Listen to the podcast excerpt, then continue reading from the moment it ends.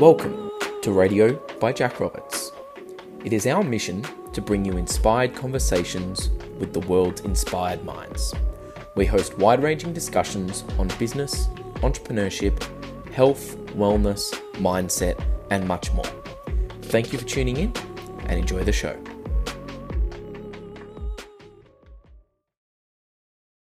Our guest today is Mika Hendra. Mika's upcoming book, titled She, incorporates both images and poetry to encourage radical self acceptance and uninhibited self expression, seeking to break the conventional stereotypes of the modern woman. Mika, welcome to video. Thanks, Jack. Thanks for having me. Mika, define the stereotype of the modern woman that you're seeking to break. Okay, thanks for that, Jack. Um, firstly, I find that question somewhat flawed because um, the book seeks to break down all stereotypes and archetypes. So I can't define the stereotypical woman, but I can define me, um, and then you'll see the types of stereotypes I'm trying to break. Um, so firstly, I am in the corporate world. Um, I have a nine to five job. I work with um, senior executives um, and in um, supporting them to be and operate at their most efficient, uh, effective and influential selves. Um, and I am obsessed with fitness. I quite like to um, push my body to its limits in, in many ways. And I feel that I'm also maternal, I'm also giving as a woman. I'm quite artistic. Um, I have many different sides to me, including, you know, an old soul and an inner child. I think that I'm also um, able to be sensual and sexual as a woman and able to express those um, in today's world as well, um, which I'm very grateful for. And I think that's that's enough so far. Yeah. What are some of the elements that you're seeking to shift through your work, I guess, with the collective stereotypes? Um, I think that I'm just trying to uh, encourage people to firstly find out and connect with who they are um, intrinsically. A lot of people seem to have lost their essence um, through things that they pick up from societal pressures, cultural pressures, parental pressures, um, academic pressures, everything. Um, we often get a lot of these um, stereotypes or things that we think we should be doing put on us um, by people and influences in our lives. Uh, this is firstly a little check-in to remove those things um, and then to, if we don't know what our passions are, to explore and encourage people to try and find what their passions are and ultimately lead them to their purpose. And then from that point, then once they've found who they are and what they want to, to be and achieve, um, have the courage and determination to see that come to life. Your upcoming book, She, details your journey. Take me through the three parts of your book, um, and in essence, really your life. Mhm.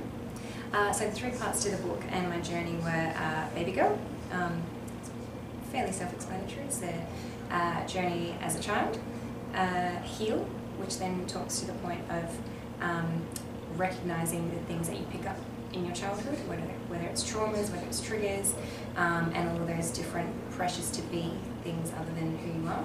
Then there is the live part, which is once you've removed all those things uh, from yourself, from your triggers, from your behaviors and everything, then how do you want to live in the world? How do you want to feel? How do you want to express? How do you want to um, see and touch and, and create in the world? It's, uh, it's all about going into the senses and um, actually living and feeling the world.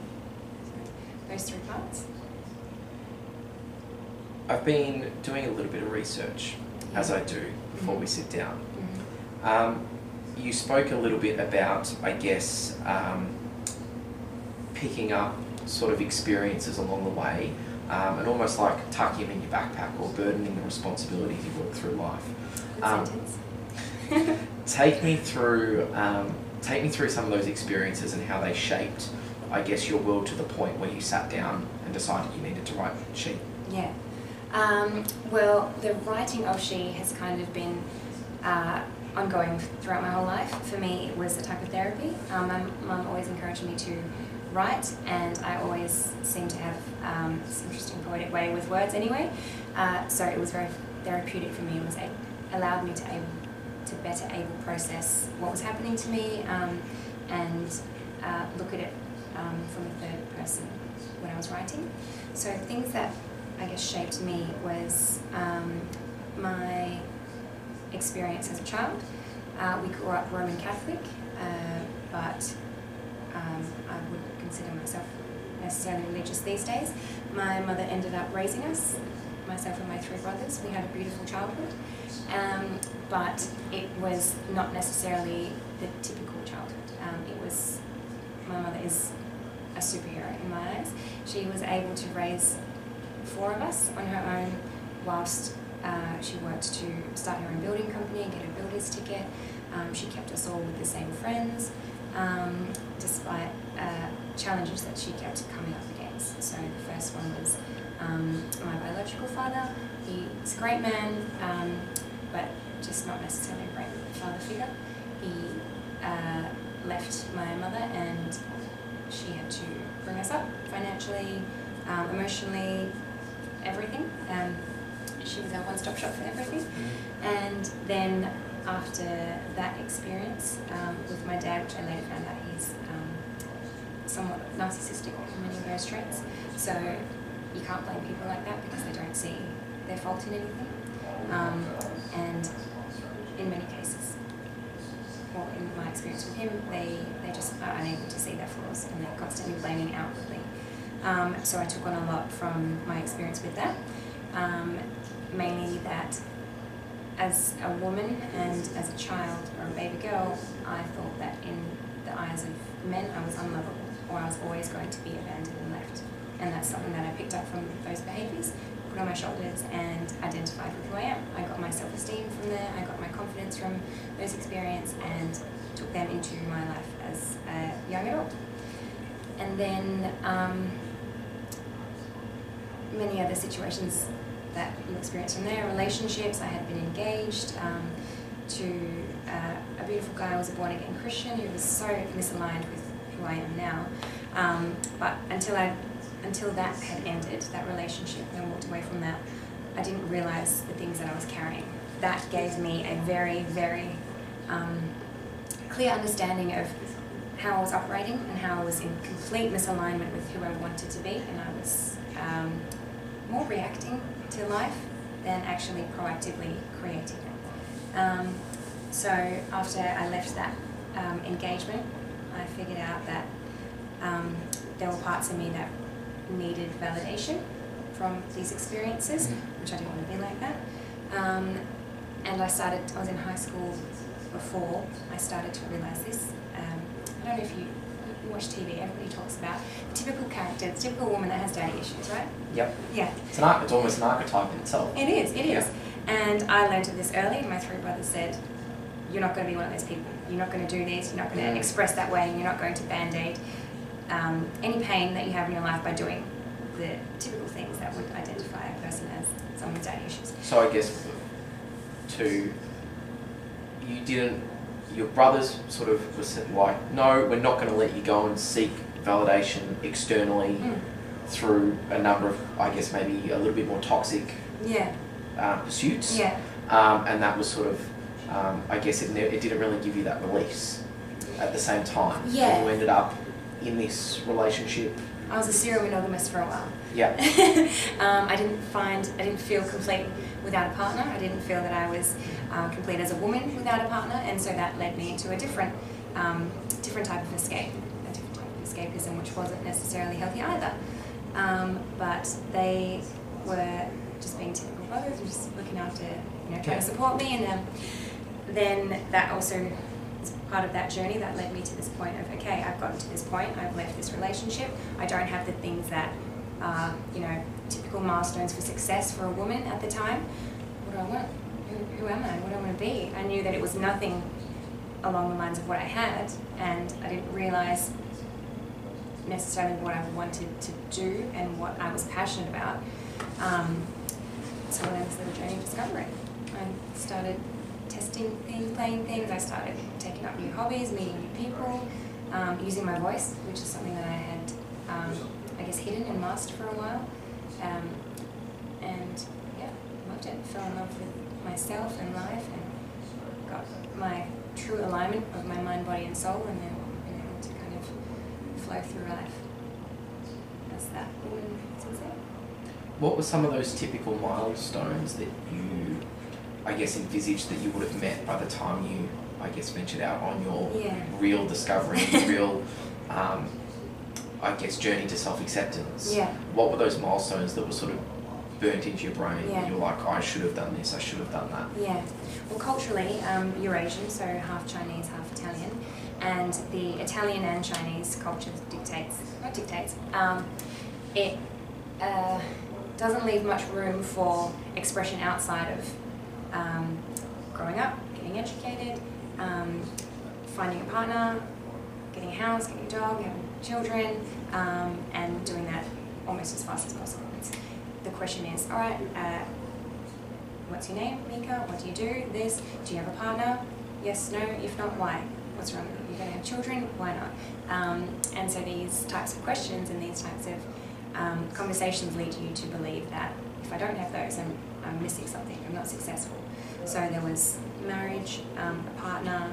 There is um, a house or things like that that are associated with a success, success as a, as a woman. The very interesting thing with you, though, is that it's not that you reject those concepts as a whole, it's that you, I guess, didn't identify with the way that they were being Mm. presented to you the first time around. Yeah. It's not that you don't want children or that you don't want to be in a you know in a loving relationship, Yeah. but you just, I guess, you hadn't found enough self acceptance to fully Yeah. embrace the opportunities that you've been presented before you. Yeah, yeah, you're right. Or it, perhaps I didn't find fulfillment in the ones that I had. Um, so before I became self-aware and um, aware of my own uh, triggers and, and I guess shadows, um, at that point I was running to be successful, and I was engaged at 21 um, with my partner at the time, who I'd been with uh, for a few years, and we were together, I think, all in all, five and a half years. Um, and they were from a born again Christian family. It suited the Roman Catholic side of my family, and um, it was just so not free. I wasn't. I had all of these beautiful ways of thinking and things that I wanted to express and feel and live and experience, and they often told to me that there was sin. The things that I wanted to do, things that I thought might be interesting, um, were brought up sometimes around a dinner table, not necessarily pointed at me, but just for, hey, what do you guys think about this? Um, because it's something that I had expressed maybe in private with a partner. And they were brought up in the table to say, oh, that's a sin, that's a flaw in the parenting, or it's, um, you know, something very, very close-minded. And I thought, wow, there must be a lot of things wrong with me to want those things. Um, and then I slowly started to grow and uh, gain confidence and strength, and I realized there's no flaw in me. It's just this, this doesn't fit me. This doesn't allow me to feel free. So it wasn't right. You obviously use the word sin, which is a typically Judeo-Christian kind of um, phrase, Yeah. um, which is it's an archery term, which means to miss the mark. Um, it's an interesting choice of words because obviously you've expressed, um, you know, you had a relatively religious upbringing, um, and then you've been in this relationship with a, another religious, I guess, family, Mhm. um, and that was ticking a lot of boxes for you. Um, On paper. yeah, on paper. yeah. Um, and as you journeyed through that, I guess you probably there would have been a question of faith and things like that, which Mm. probably came up.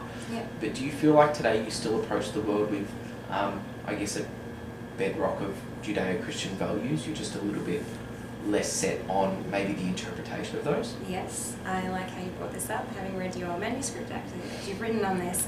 Um, it's fascinating to see your thought process and your research that has led you ultimately to some of the similar ideals and um, uh, shared values that we both have based on your research on that. I think what you were saying um, in your manuscript, I wrote some words down before I, um, before I got here, which I don't know if I can remember them at the moment. uh, the first one was uh, religious texts um, are used as a map towards your ultimate purpose. Yeah, like? I guess the theory, and um, for everyone at home, I'm partial way through, uh, partial way through a book. I think that's the first time I've spoken about it publicly. Publicly, but Sorry um, I that. no, no, that's okay. Um, Mika, um, I sent Mika an excerpt of um, of the writing as we were discussing her book, um, and a few other things that we discussed, um, you know, previously. Um, and one of the key concepts in there was, I guess, religion. Um, and for, for me, again, I probably walked a similar journey to to Mika in the sense that I had religious family, and then I also had an extremely atheist family, and then it's been a process of through different relationships and a, a lot of other things remedying those viewpoints and understanding, mm. actually orienting myself in the mm. world. Um, and I actually found that when I went back and I read the Bible and I read literary analysis of the Bible, um, I found it a very helpful text to orient yourself in the world. Mm. Um, so I think we all have this intuition inside of us which pulls us towards something greater mm. or the things that we really want. Um, but I think without a yeah, without a structure, it's mm. very, very difficult for humans to interpret that. Um, I love the work of Sam Harris and, um, and you know other very renowned atheists, but the one I guess gap that evolves in all of those, all of their hypotheses, is these are people that are born and raised in a society that's traditionally Judeo-Christian, and whether you like it or not, if you're born in the West, um, our laws, the way that we live our life to be a, you know, a law-abiding citizen, is basically founded founded on the Ten Commandments. Um, so whether you identify as religious, yeah. agnostic, or even atheist, um, I think there's always that overlay of Judeo-Christian values that mm. seep into yeah. um, seep into your mind. I guess yeah. that's sort of what you raised there, and that's what I hypothesised in my mm. writing. Um, and I guess the, the, question is sort of directing it that way. You've found this freedom and this expression, mm. Um, but I still see someone that also has you know grounding in these traditional societal yeah. values that we all perpetuate. Yes. Um, how do you, I guess, how do you interpret that? How does that sit with you? Um, I wouldn't necessarily say that I um, I renounce any type of religion. I think that the foundation that it gave me um, and the structure that it gave me in my beliefs um, and to be a, a, good human in general, uh, a um, positive influence on humankind, I guess, uh, they were fantastic with regards to that. Um, and also, I think that um, the Judeo-Christian, um, what was it, relationship or connection? Word? Uh, Judeo-Christian worldview, maybe? Yeah, yeah. worldview um, probably does underpin a lot of um, a lot of good people in life. I think the part where it doesn't, religion didn't sit with me is when um, I wasn't able to express and be myself and be accepted um, by those religions or people of those religions. In order to be accepted, I had to change fundamental things about who I was, or um, you know, dive into my essence and say that's not right, that's a sin, throw that out. Things that I felt innately were, you know, against these um, the, the deities or the gods of these religions. That's the part where I started to go, okay, something's amiss here. Um, I don't, I probably don't fit in with this crowd, or I need to do some some research to find out how this was interpreted this way or how I can express and also be considered a, a, a good human, right? Is there anything that you have, I guess, explored that would be um, with the benefit of hindsight, um, you've almost, um, you've considered a sin yourself, like you've pushed the boundary um, to explore and then you've gone, actually, you know what, that doesn't quite sit right with my you know, your moral structure, yeah. I guess? Um, fascinating question. Um, not necessarily that I would consider it a sin or something that you shouldn't do, because I, I haven't done thing. I haven't killed anyone that I know of. Um, I haven't seriously injured someone uh, in like intentionally. I don't think I've seriously injured anyone actually. Um, but not not necessarily that I consider a sin. There are things that I've tried and experienced that, I would think, okay, no, I don't really like that, but I wouldn't consider it a sin. My philosophy for life in many ways is um, try everything three times. because or try everything once. well, the first time you could have had an off day. You might not necessarily like it. The second time it could be you know a year or three or four years in between, and then you think, okay, I've, I've grown since then, and it does suit your palate at the time. And the third time you, you definitely will know and you have a, a well-formed researched opinion as to why you hate it, why you like it, or you might have, you know, flipped from hating to liking or liking to hating by then. Um, yeah, but I don't think there are many things that I would do that I would consider a sin or bad. I'm going to read you a quote, Mika. Mm-hmm. I want to provoke and persuade others into a liberated, passionate, and purposeful life. That's a quote by you, isn't it? It is. How do these words I know my poetry. how do these words inspire you, um, and how you approach the world? Um, well, they inspire me to keep on going because without provocation and without um, perhaps persuasion or example of different ways of living, perhaps non conventional um, or just alternative ways of living and expressing, um, people can't be met with discomfort and then they often can't have any type of growth um, or in my opinion, and this goes with many different people's um, ways of getting growth, without provocation, without challenge, and without um, obstacles, you're never going to be met with an opportunity to fully show uh, your strength, your ability to cope with things, um, your ability to pivot and adapt, and perhaps new ways of living and expressing that you would never otherwise come up against if you were in a very comfortable, safe, um, unprovoked uh, environment. So that's the first part. And the second bit of that is um,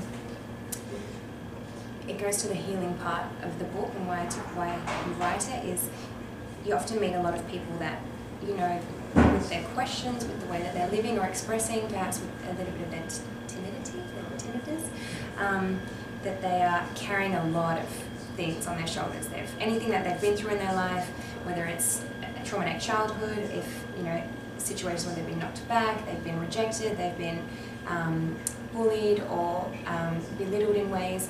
It's like any of those situations, like a post-it note.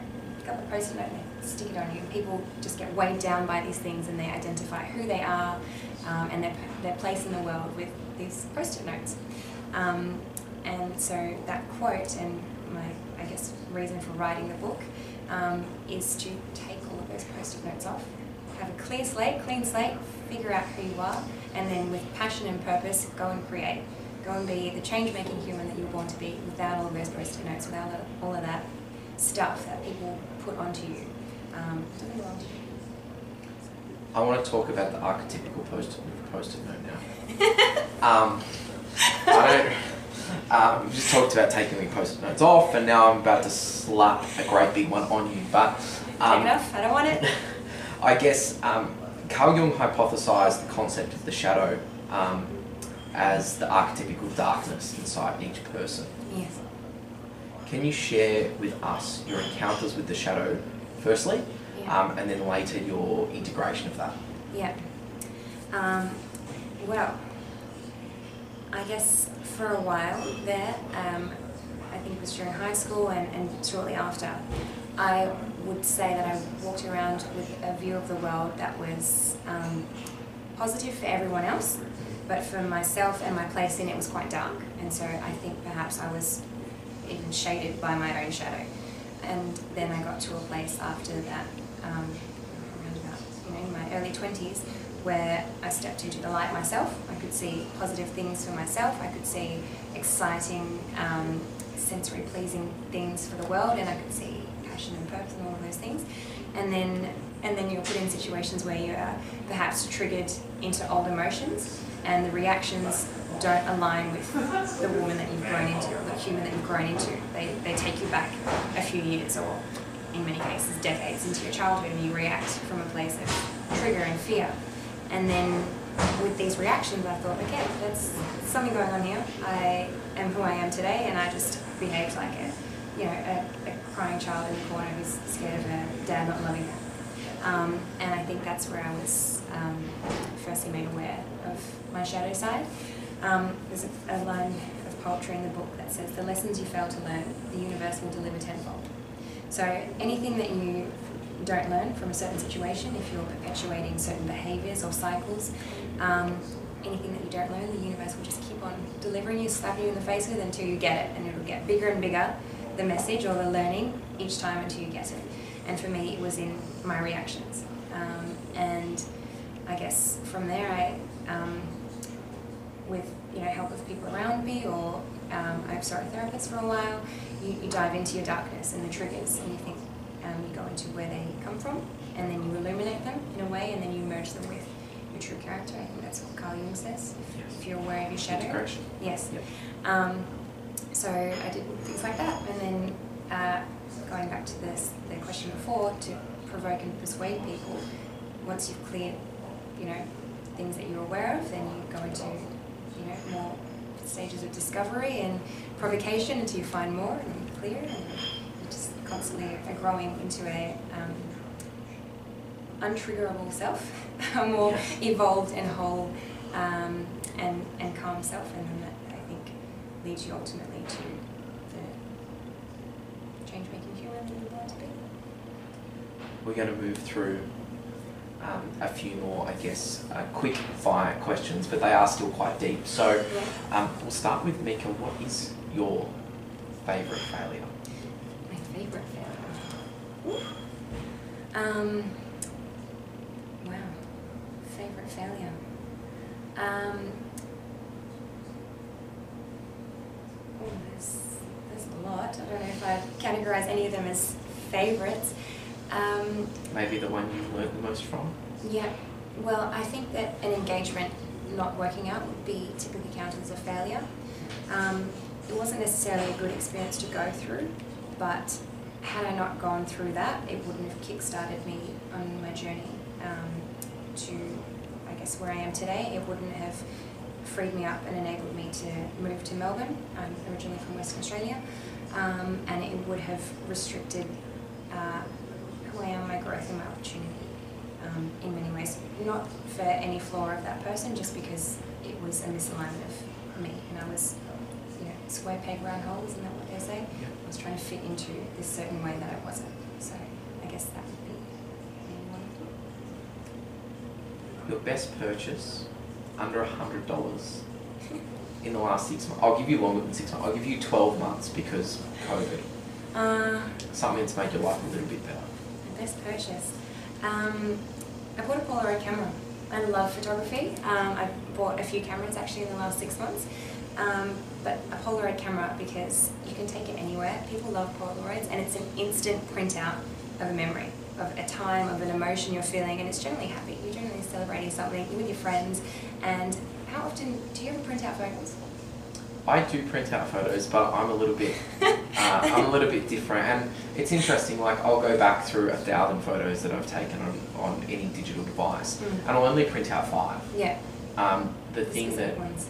I've played with your Polaroid camera, so Yeah. the thing that it's like this little moment in time Yeah. that you probably normally wouldn't like. Some of the funny thing with Polaroid is it's not, you know, 8K HD No. cameras like we're surrounded by It's here. often It's blurry, just little, yeah. yeah, But it's a snippet of an emotion. Um, it's authenticity yeah. captured. Yeah, and I love it. And then you go home and you just display them wherever you want to, and even if it's imperfect, which I think I love about the Polaroid, is you capture it imperfectly, like similar to film.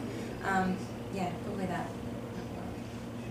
What are three tips, I guess, little one percenters that you would give um, that you would give someone to level up their life day to day? Three tips. Mm. Uh, well, I guess firstly, heal, find your shadow side, um, and remove that from your shoulders, and then you can ultimately operate in flow with your essence and who you are. That's one. Um, to level up their life. Um, to make sure that their life is in harmony, in balance. And I think for me, to be successful and achieve, you're not exponentially successful in one area and then having all other areas fail.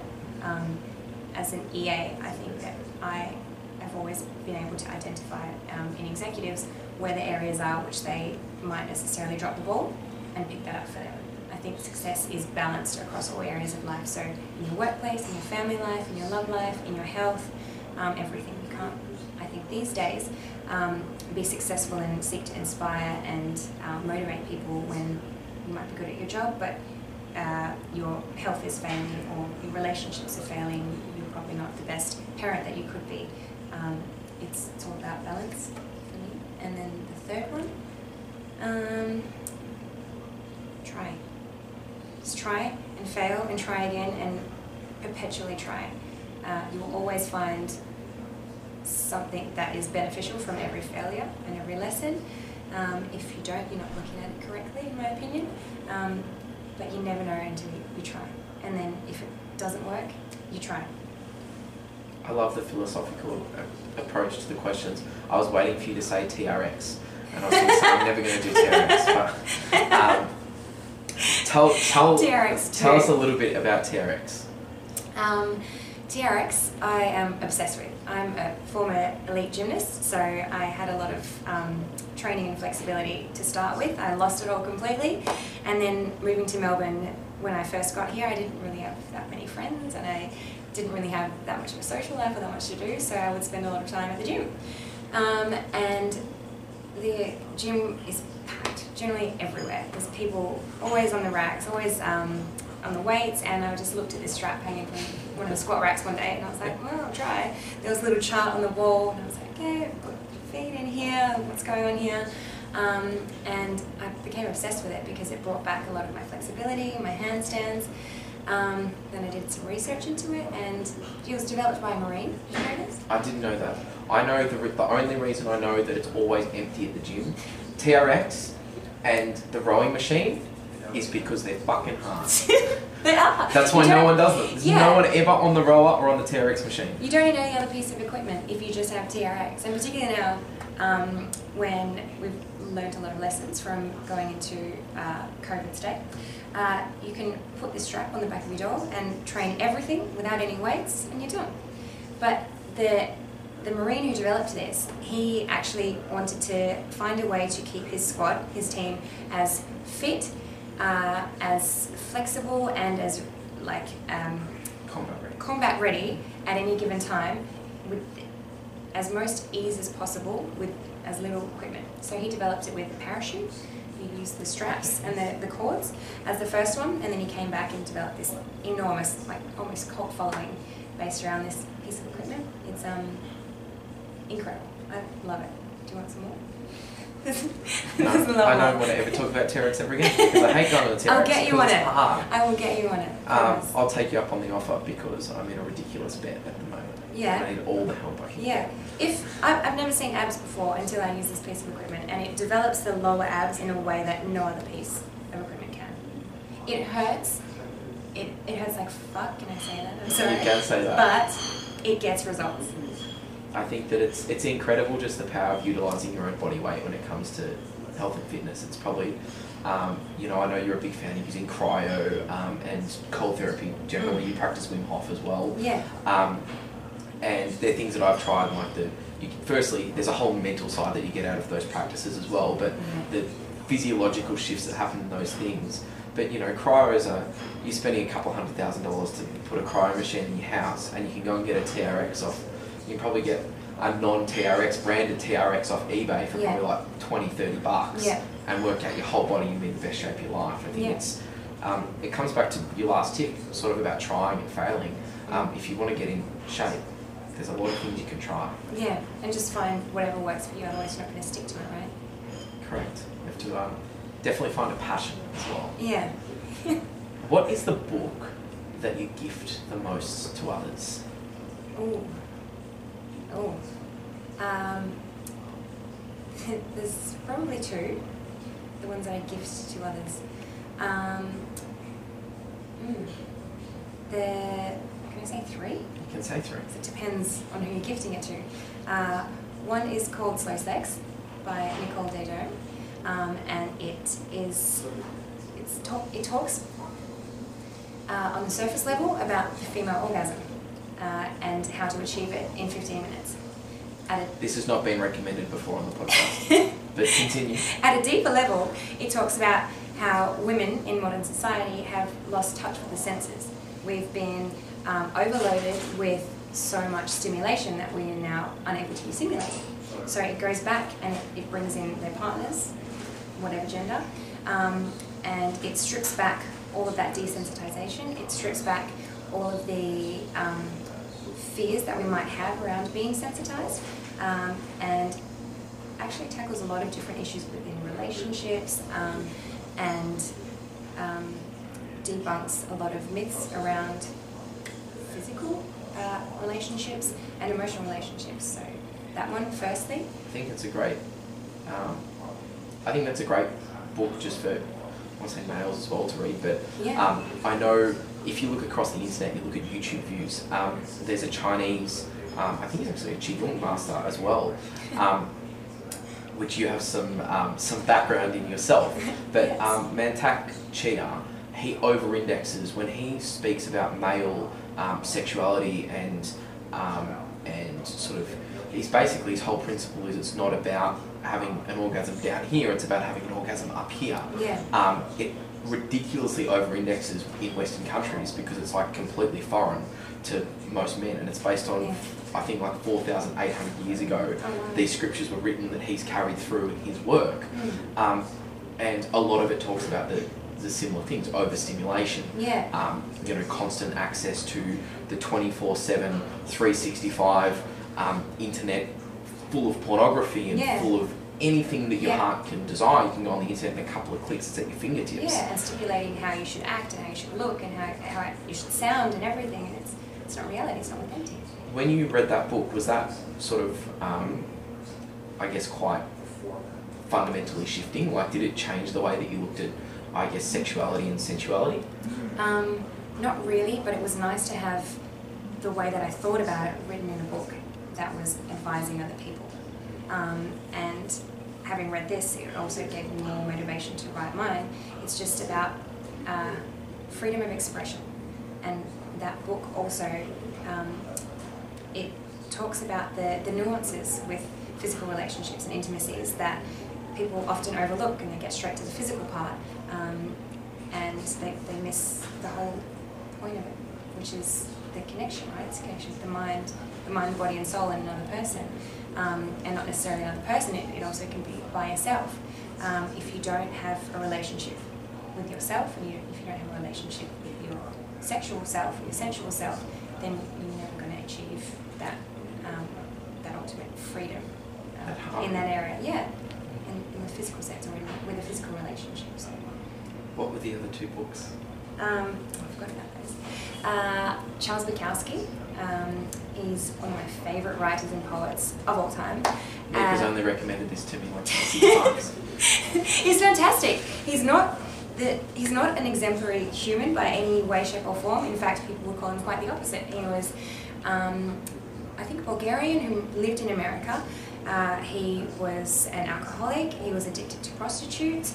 Um, but the way in which he saw the world and he wrote about the world was fascinating. He wrote something which has become quite trendy on social media. It says, "Find what you love and let it kill you. Let it drain you of your all."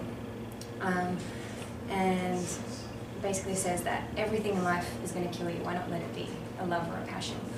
Um, and I just love his writing. There's a book that is a compilation of all of his best work because you have to filter through some of his really dark books to get some, some nuggets. This one actually has them all. Uh, I just love it.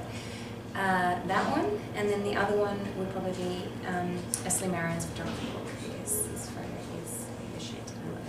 I love it. Best investment of time or money that you've made? Of time or money? Okay. Um,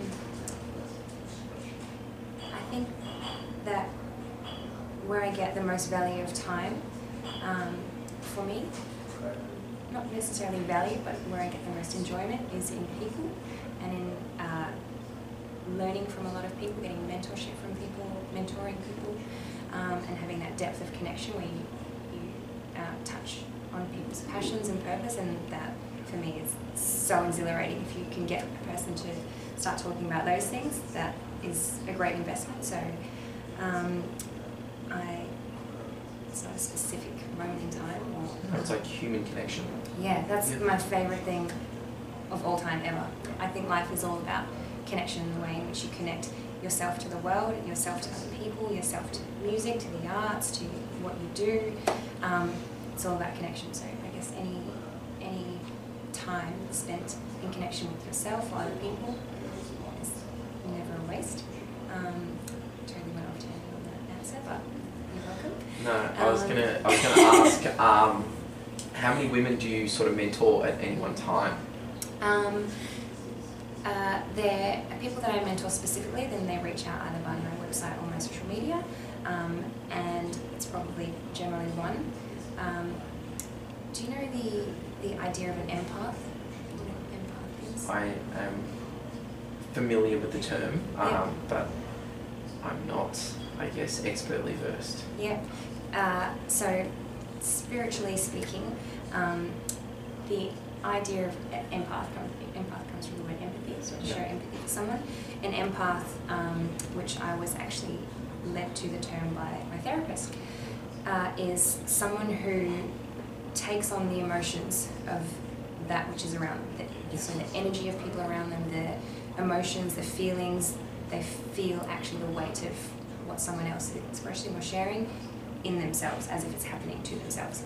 Um, so she kind of uh, suggested that I might be an empath, and she led me to a book written by a psychologist and doctor um, on the empath survival guide. Mm. And in this, uh, I learnt about the term and I realised that I was one. And I, uh, if I am too overloaded with people that I'm helping or supporting, become drained of all of my energy and I feel everyone else's, and there's nothing left. So I learned uh, a long time ago to protect my, myself and my energy so that I can only take on one at a time. Um, but I always, like, I've got a really close group of girlfriends who I love so much. Um, we contact each other all the time. We're always giving each other business advice or um, supporting each other through that. And then random people that um, I've maybe had a conversation with once often reach out to me. Um, they feel comfortable with me to ask for advice and you know, how to express or how to get to, I guess, where they think I've gotten to. Um, so, yeah. What are the most common um, in your mentoring? What are the most common things that come up?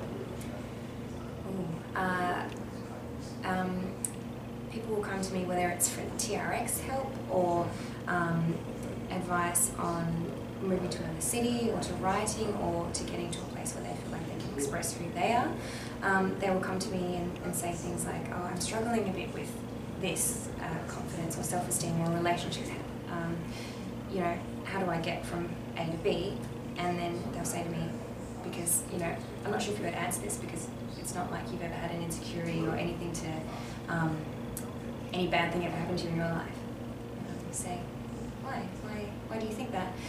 Um, and they will say, based on the way that I express and talk and how happy I am, or perhaps the way that I look, that therefore I must never have had anything bad happen to me in my life, and I must always be confident all the time, and I must always feel like I'm 100% perfect in, in, whatever, in, in their opinion.